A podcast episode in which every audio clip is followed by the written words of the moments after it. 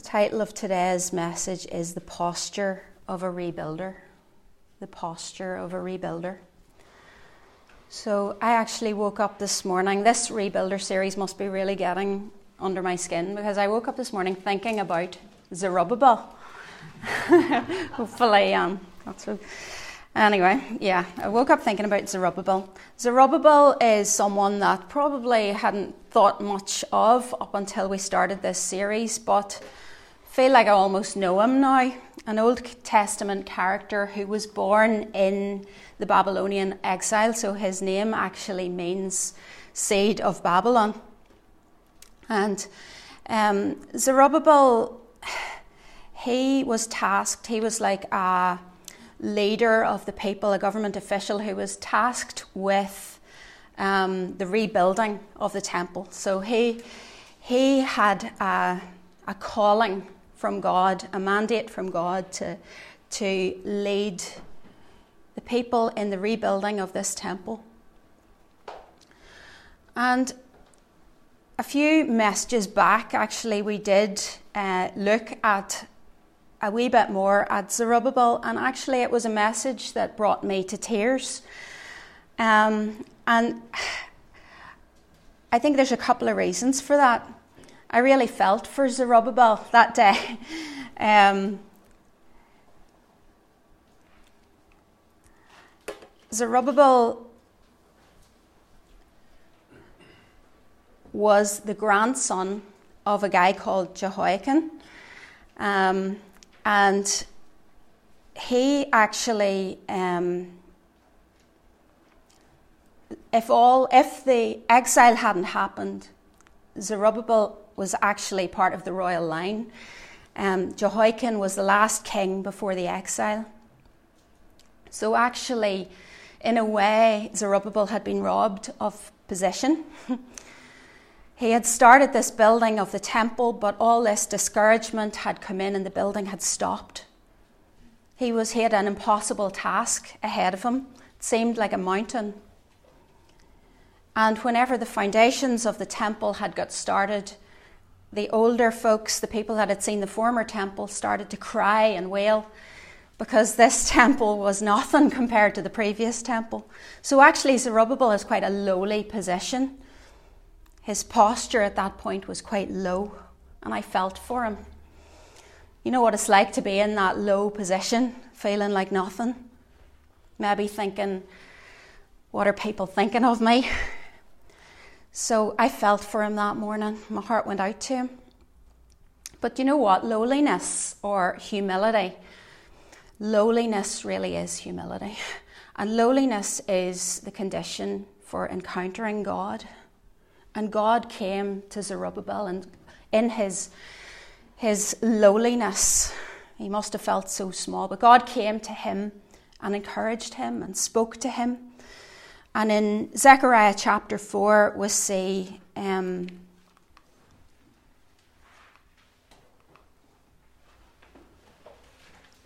the message that came to the prophet Zechariah, which was to be delivered to Zerubbabel, a message of encouragement. So, reading from chapter 4, just the start of it. This is God spoke to Zechariah the priest through a vision. And the vision was a bit bizarre. The vision of a gold lampstand and two olive trees. And it starts off The angel who talked with me returned and woke me up. So Zechariah was just drifted off to sleep, and the, and the angel woke him up to show him this vision. And the angel said to him, What do you see? I answered, I see a solid gold lampstand with a bowl at the top and seven lamps on it, with seven channels to the lamps. And there are two olive trees by it, one on the right of the bowl and the other on the left. This was really weird. Zechariah worked in the temple, and if you can imagine, um, well, I'll turn it round. Maybe you'll see a wee bit of it. I had a picture of it. Um, you know those old um, lamps with candles on that uh, I suppose called a menorah. This was kind of an ancient version of a menorah with all these uh, candles And Zechariah's job, because Zachariah was a priest, so this would have been really, really familiar to him, his job was actually to keep the candlesticks, to keep them going, to keep the oil refilled. So, in a way, this was a familiar to him, but this was different because in the vision, the lamp was self filling. So, this everyday kind of task that he would have had to do regularly, which was to keep filling up the lamps, was done. So, this was a self filling um, lampstand. I suppose a bit like if you can think of a task that maybe is repetitive that you have to keep doing, like cutting the grass or watering the flowers. This is like a, like imagine a, a self-cutting grass or self-washing dishes. Those tasks that maybe tasks that you have to keep doing. Um, this actually takes care of itself. It sounds brilliant. So there's something significant about this. It's a weird vision, but it's a self-filling the oil keeps filling. The oil keeps filling, and the priest doesn't have to keep filling it up. It's a self filling lampstand. Sounds pretty special. So, what was the significance of it? From verse 4 I asked the angel who talked with me, What are these, my lord? He answered, Do you not know what these are? No, my lord, I replied. He said to me, This is the word of the Lord to Zerubbabel. Very familiar verse. Not by might nor by power, but by my spirit, says the Lord Almighty. So this was really, really significant because this oil was the oil signifying the Spirit, the wonderful, powerful Holy Spirit, the Spirit that we need if we're to get things done, the Spirit that Zerubbabel was going to need in order to keep going with the work. So, this was a real word of encouragement, and God was coming to him saying, You know what? You're going to do this, but it's not by your own might, and it's not by your own power, but it's by my Spirit, says the Lord Almighty. You're going to do this. Verse 8, it says, The word of the Lord came to me. The hands of Zerubbabel have laid the foundation of this temple. Don't forget, he had laid the foundation, but 16 years had passed and it had been lying dormant. No work had been done. The hands of Zerubbabel have laid the foundation of this temple, and his hands are going to complete it. And then you will know that the Lord Almighty has sent me to you. There'll be no doubt. People will know that it's God that's done this. It's a work of the Spirit. And verse 10, it says, who, dis- who dares despise the day of small things? Since the seven eyes of the Lord that range through the earth will rejoice when they see the chosen capstone in the hand of Zerubbabel. In other words, the Lord God will be watching over you, Zerubbabel, cheering you on to get this work done, and He's going to give you everything you need.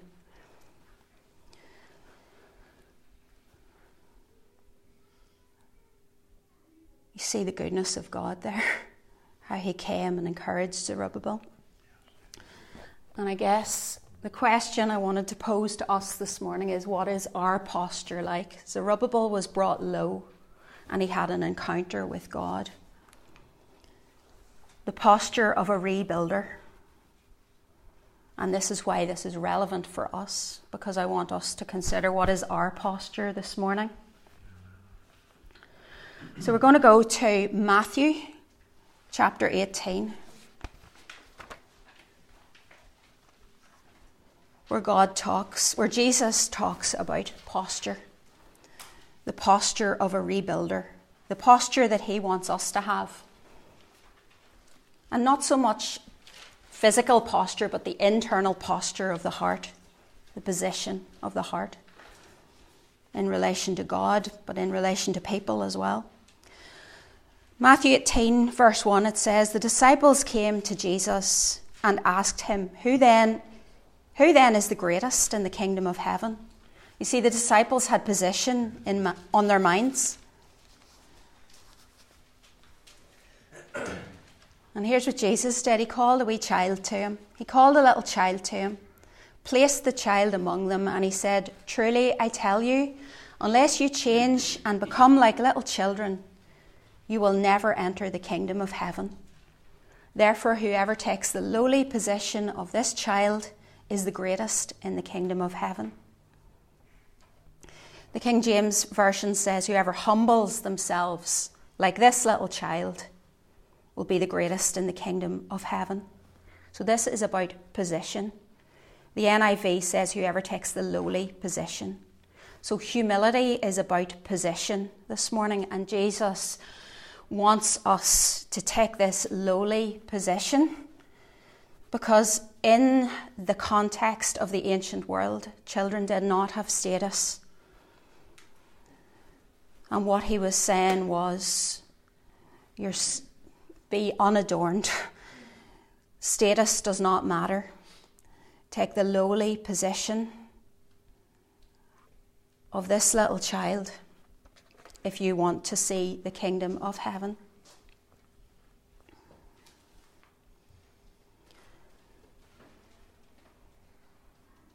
So, the posture that we are to have as rebuilders is this posture of lowliness. And, you know, it's not really uh, maybe a surprise that we've come back to this subject of lowliness or humility. I did speak on this a year ago. And the more I pray to God for a closer walk with Him, for a deeper walk with Him, I pray for restoration. I pray for, God, for God's kingdom to come and to see Him at work. Guess what? The more I keep hearing God say humility, humility, humility, lowliness, and here it is again and again.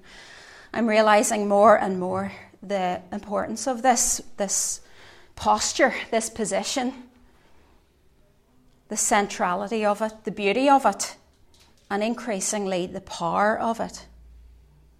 The power of humility. David Legg says it's the condition for encountering God, and we see that with Zerubbabel. He was brought to a lowly position or posture, and that was the condition for encountering God.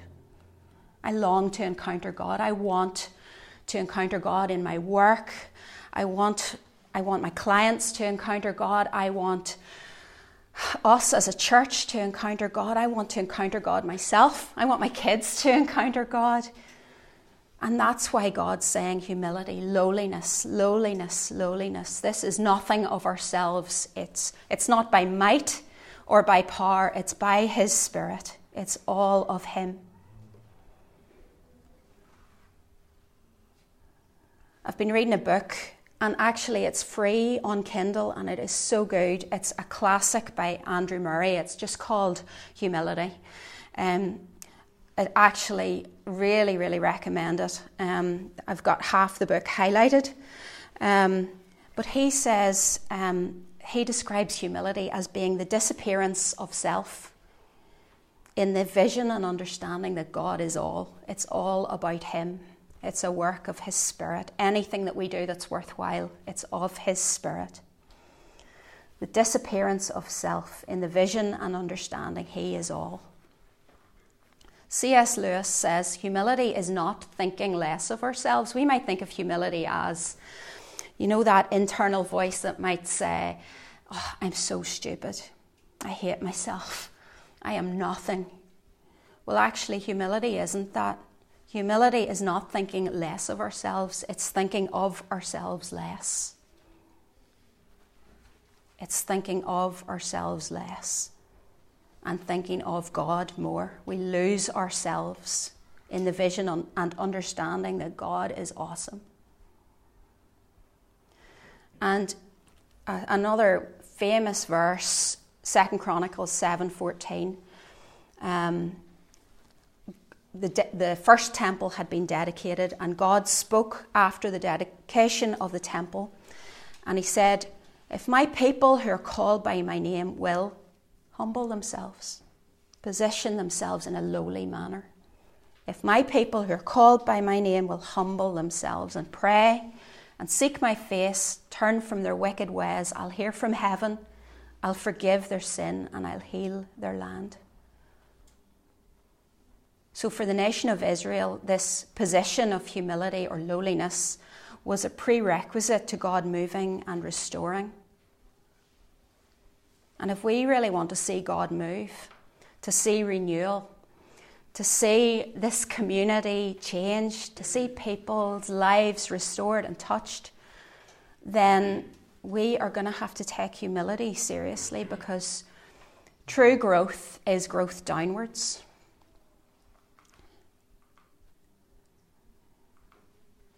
You know, in the natural order of things, um, a child goes from being totally dependent to less dependent to independent, and that's something that we celebrate. That's a great thing. Like this week, we've got a real taster of this. Rach is 17, and a few years ago, she went to Faith Mission Camp, and after a day or so, had to come home early because she missed her mommy and daddy. She missed her home. Well, this week she's been in Malahide, and every so often, have you heard from Rach? No. you heard from Rach? Have you heard from Rach? No, no, no. Got home on Friday night at about 11 o'clock. 12 o'clock, she was away to New Horizon. 12 o'clock the following day. Quick wash of her clothes, and away she went. And you know, it feels funny for us as parents because we're like, what has happened? She doesn't need us anymore.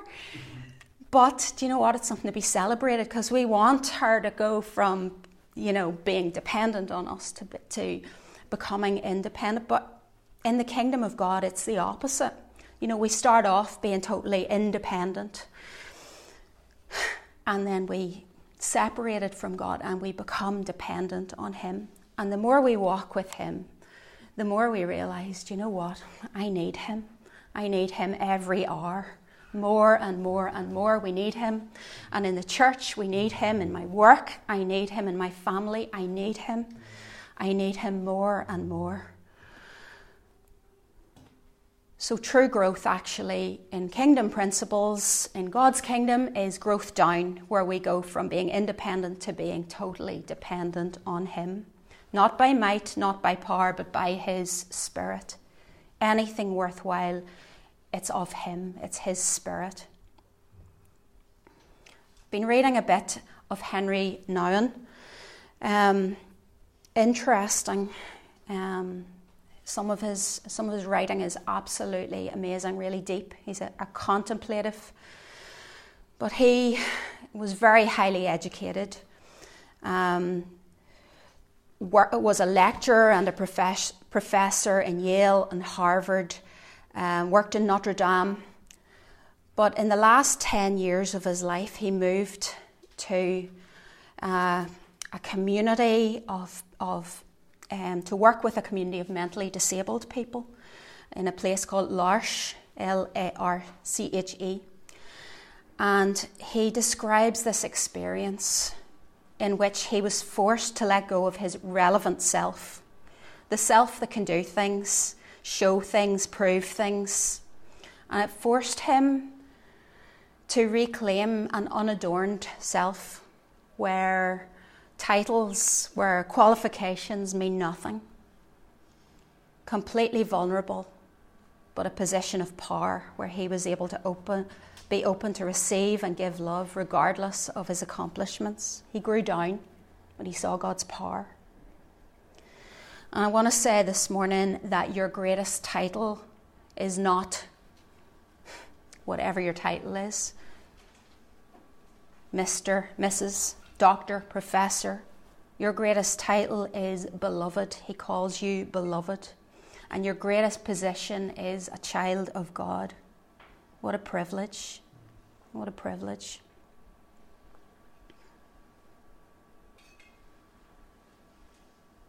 To lay aside all the stuff, all our achievements, the things that you want people to know when you meet them,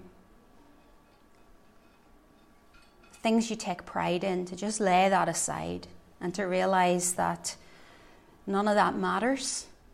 If you're to do anything worthwhile, it's not by might or by power, it's by His Spirit.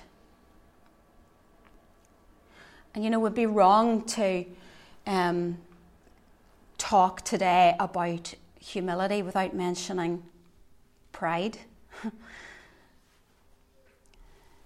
and we all have issues with pride, every single one of us. And if you think that you don't, then you do. Work that out. Um, William Law, uh, again, he has books on humility um, and books on prayer. And he, a, qu- a quote from him is that there's no greater sign of confirmed pride than when you think you're humble enough. I'm doing okay. there's no greater sign of it. So we all need to repent of pride. Every one of us. And pride is sort of a sneaky thing. It's an insidious thing. You don't really know it's there, but it's there. We inherited it from Adam. You know, that whole thing of I do it, I'll do it my way. independent of God. What does pride look like? Well, in the Bible, um, it talked about the Pharisee, um, where the Pharisee said, Oh, thank you, God, that I'm not like that tax collector. So it's kind of an inner position again, it's an inner posture of you know, I'm just a little bit better. I'm glad I'm not like that person. My position on this issue is right, they're wrong. Looking down on people that might have a different position than you on something. Pride is toxic. Your position might be right, but pride is toxic.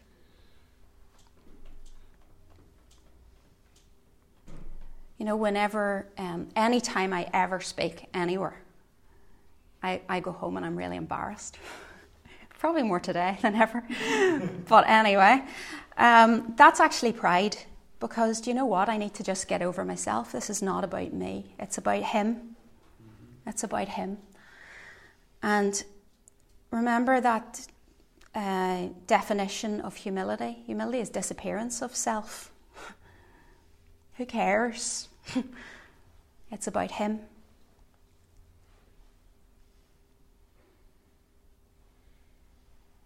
So every single one of us needs to just be aware of pride and to repent of it. And to ask God, ask the Holy Spirit to just shine His light into your heart because often it's an unconscious hidden thing. So just shine your light into our hearts, Lord, and just root out this pride that's within us. Why do we need to root it out? Because it will stop our downward growth. And the downward growth is where we see God's power, it's where we see God at work. I have a picture on the keynote, which you're not going to get to see, sadly, but it's a picture of uh, a hydrangea bush that I have at home, and it's um, it's bes- right beside our neighbours' um, fir trees. And my hy- I love hydrangeas, but my hydrangeas never flower. Never. And we've tried tiny, tiny. We've tried so hard. Like David waters it and waters it and waters it. It gets tomato food, it gets a lot of care, and it never will flower. Maybe just a tiny, tiny bud. You think it's going to flower this year, but it never does. And the reason being, it's because of these fir trees. The fir trees are sucking the life out of my hydrangea, and pride is like that. Pride will stop us flourishing, it will stop our downward growth, it'll stop us being who God wants us to be. It is toxic. It says in James and in 1 Peter, it says, God resists the proud but he gives grace to the humble. Another version it says he actually opposes the proud, but gives grace to the, to the humble. May pride be far from us, even as a church. You know, never let us think we're better than others. Anything that's worthwhile that happens in this church is not by power, not by might, but it's by His Spirit. And that if we get to see that, we're privileged. we must disappear. Disappearance of self in the appearance and the acknowledge that acknowledgement God is all. It's all about Him.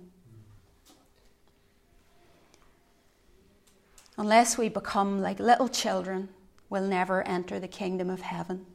But whoever positions themselves in a lowly manner, takes this lowly position, grows down, is the greatest in the kingdom of heaven. Has anyone ever said to you, grow up?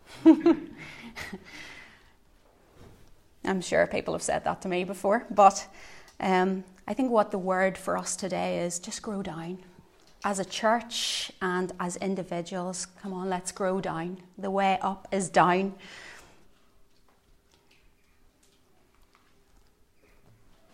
I saw this sign in Newcastle, and sadly I can't show it to you. I don't even know if you can catch a glimpse of that at all. But it's a sign, um, I think it's sort of warning um, motorists about pedestrians. So there is a parent and a child holding hands. And I just thought that was a lovely picture of what humility really is. It's where, where we just take the Lord by the hand and He leads us. A child's eye view, where we can just hold on I read Selwyn Hughes' devotional every day, um, and he actually was a Christian counsellor. And he taught his counselling students, I just read this a few weeks ago in my devotionals, but he, he taught his counselling students to look for distance. See if you could spot distance between your, your clients and God and, and work to resolve that. Because if you know that that the Lord is with you, if you know that He is holding you by the hand, if you know that He will never leave you, that He's your shade at your right hand, then that is so powerful. You can walk through valleys because He will hold you and He will give you everything you need. And there is a joy in resting in the one who is in charge. There's joy in just being held by the hand. There's a joy in that and a security in that. In Haggai 2, verse 4, it was another word that came to Zerubbabel. And it said, Be strong and do the work, because I am with you. So if we hold the Lord by the hand as He has us by the hand, and we're closely and intimately connected to Him, getting everything that we need from Him, from His Holy Spirit, then we can keep going. We can be strong and do the work. We don't have to work it up because our strength comes from Him. And again, in that Haggai chapter 2, verse 4, it says, My spirit remains among you, do not fear. You know He is there, He's got you by the hand, you don't have to fear. The next little point that I had was to look up frequently. Remember that He's there. Remember that He's with us. Remember that He's got us by the hand. It says in Isaiah 41 I am He who takes hold of your right hand, who says to you, Do not fear, I am with you, I'm going to help you. I love that imagery of the Lord's hand holding us. It's been such a comfort to me through hard times to be able to just visualize the hand of the Lord and to remember that Psalm 121 He's my shade at my right hand, He's right there. There is a prayer called the Prayer of Examen, and it's an ancient prayer, but I think it's really lovely, and I've been practicing it. Um, this past number of months. And it's really just, um, it's to help us to keep looking up and to remember that He's there. And there's five points to it. The first one is be still. So be still, just take a deep breath and acknowledge that He's with you. He's your shade at your right hand, He's holding you by the hand. Lord, you're here. You're with me. So be still and recognize God's with you. That's number one. Number two, give thanks. Thanks that I'm your child. Thanks that you're with me. Thanks for the last number of hours and the things that you might have to thank Him for, the things that have happened. Then you reflect where you're at right now in this moment. Right now, I'm feeling a wee bit anxious, Lord. Right now I'm feeling whatever it is you're feeling, and you reflect, and then you pray. Cast your care upon Him. Tell Him how you're feeling. Ask Him for more of His resources, more of His Spirit. Ask Him for help. And number five, then you expect, you hope, and you expect for the next few hours. And just get in, getting into the discipline of praying that prayer of examen several times a day. And it really helps you to remember that He's with you.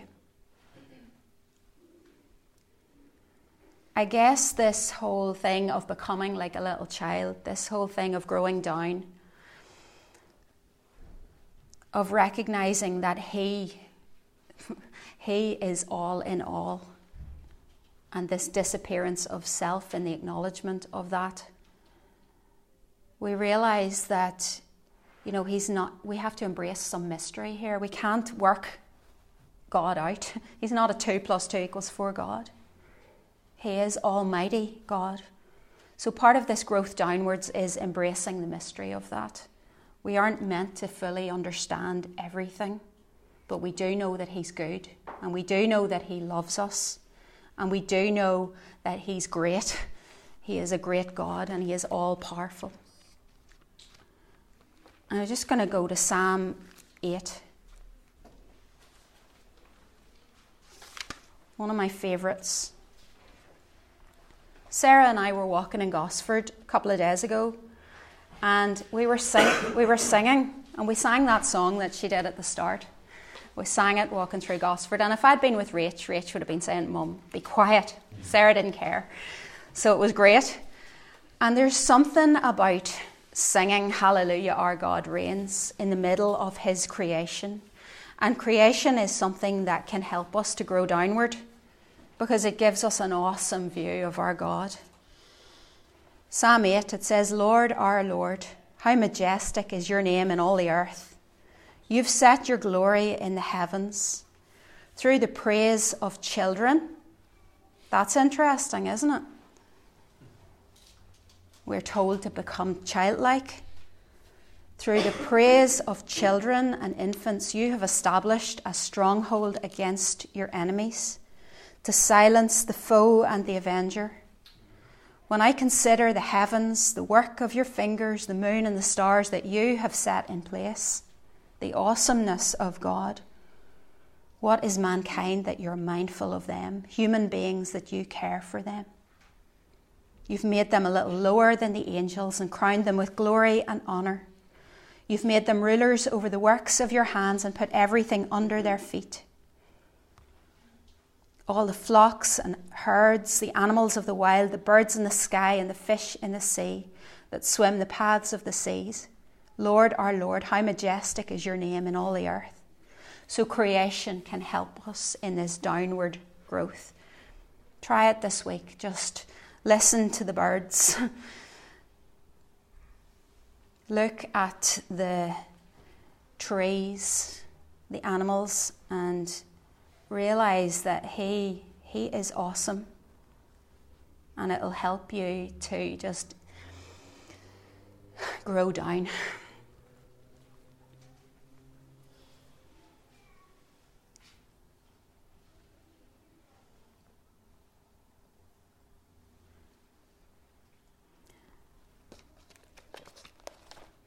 In Luke chapter 5, you don't need to go to it, but in Luke chapter 5,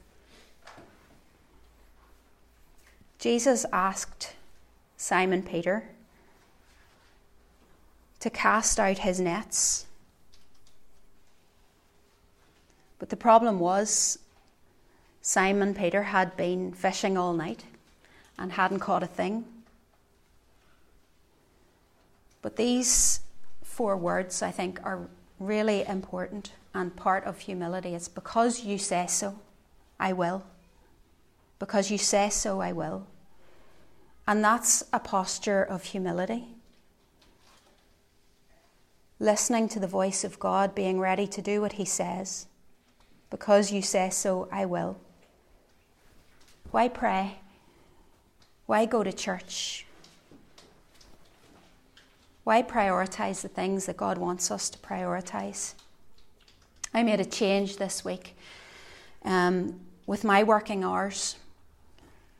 And, you know, to other people, it might seem silly.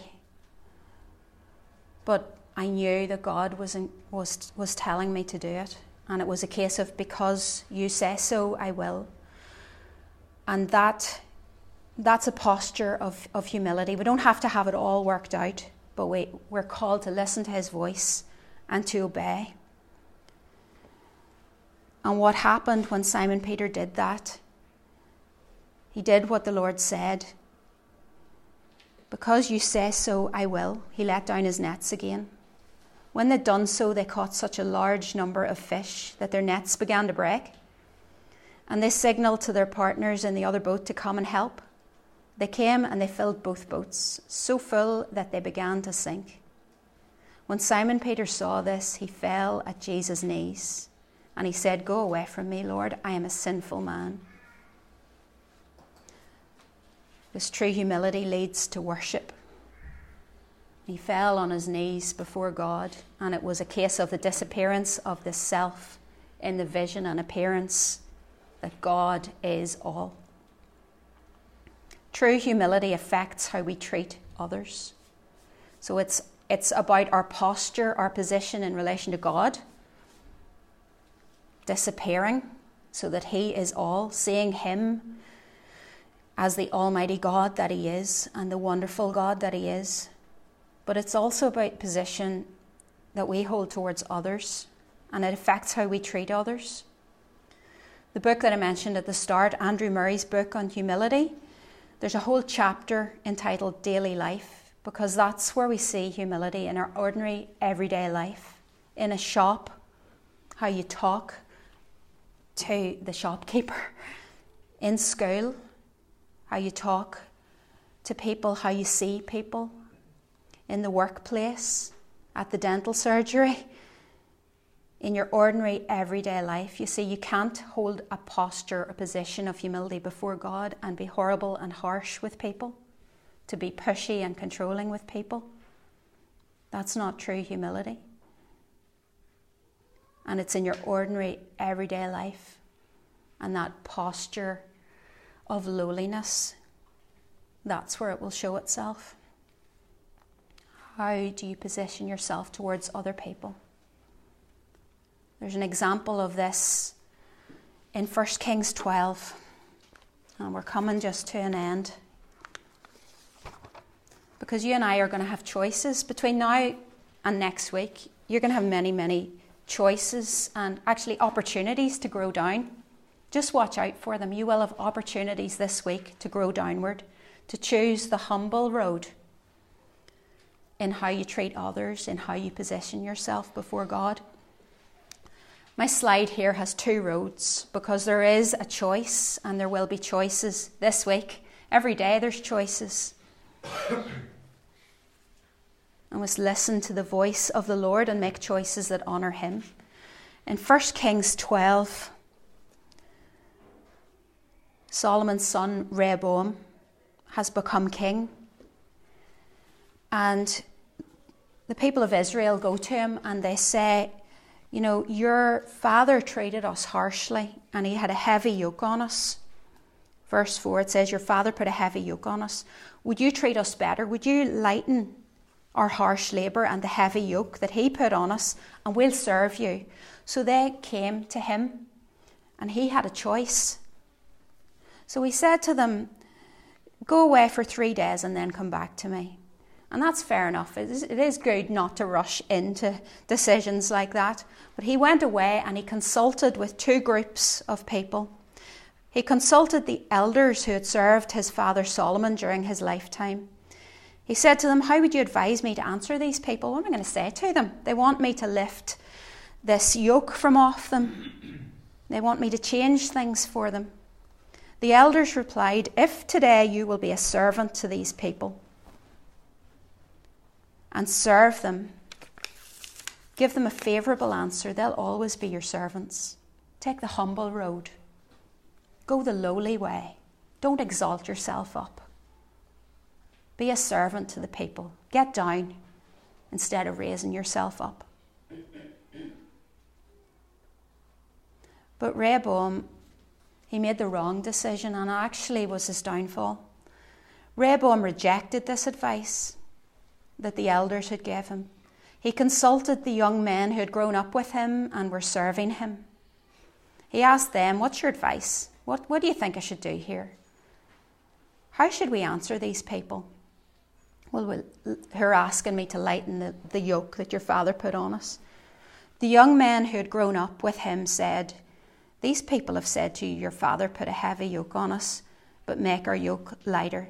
Tell them, My little finger is thicker than my father's waist. My father laid on you a heavy yoke. Well, I'm going to make it even heavier. My father scourged you with whips. I will scourge you with scorpions. Raise yourself up, Rehoboam. Use your power. Use your control. Don't lower yourself down. Raise yourself up. Make sure they know the powerful leader that you are. Remember your position, your title. Who do they think they are?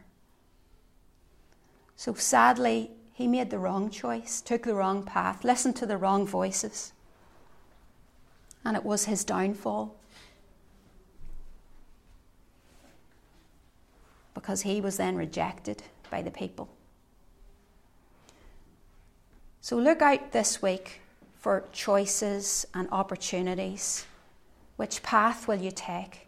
Because the path of lowliness, that path of serving and going down and forgetting your titles and realizing you're just a child of God, you're at the privileged position of a child of God.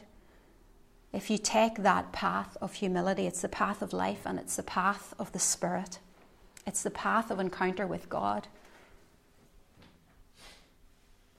Because we had a foot washing Lord.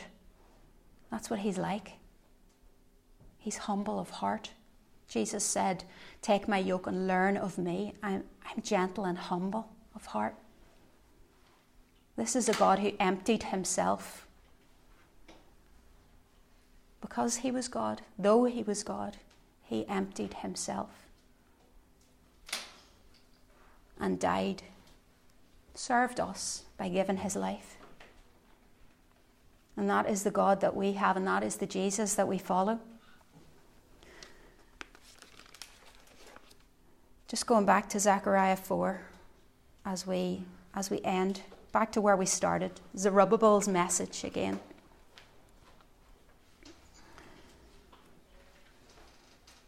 The never ending flow of oil, these self filling lampstands.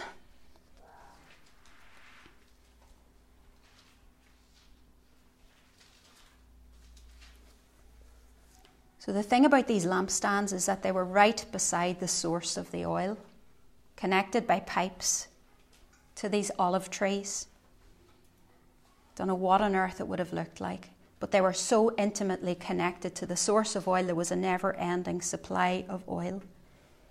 And that meant that Zerubbabel could keep going.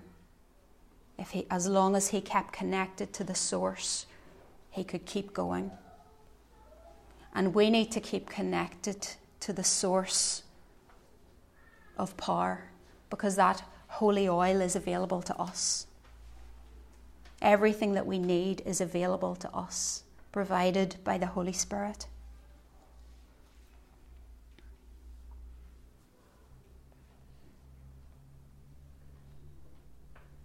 And we must stay intimately connected to Him, our source. This is the word of the Lord to Zerubbabel, not by might, which is collective strength or numbers. Doesn't matter how many of us there are, not by might nor by power. Doesn't matter how gifted we are, how amazing we are. It's not about us, but by my Spirit, says the Lord Almighty. This precious, unending flow of oil is available for us and we need to stay intimately connected to the source.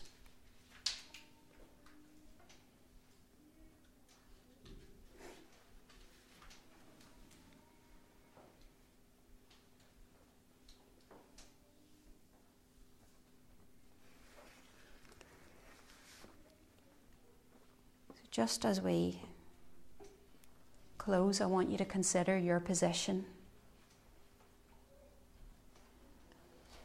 Your position before God, your posture.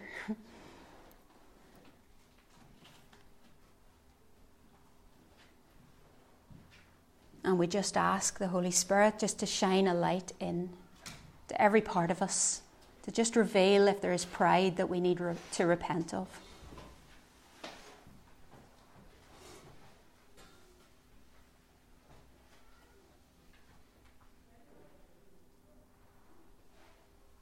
Lord, I pray for each one here.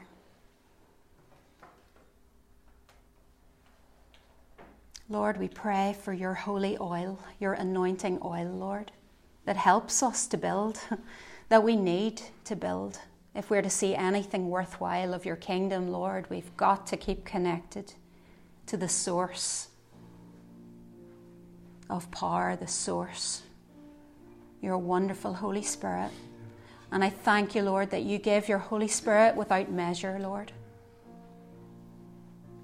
Lord, we repent, Lord, of going our own way, Lord, taking the high road, Lord. Those times when we have even thought to ourselves, I'm glad I'm not like that person. or when we've looked down on people, Lord, or we have just rested in our strengths, Lord. Thought it was about us, Lord. We just repent of that, Lord, and turn from that and we look to you, God because it's all about you, Lord. And we need you, Lord. We need you, God. More than ever before, we need you.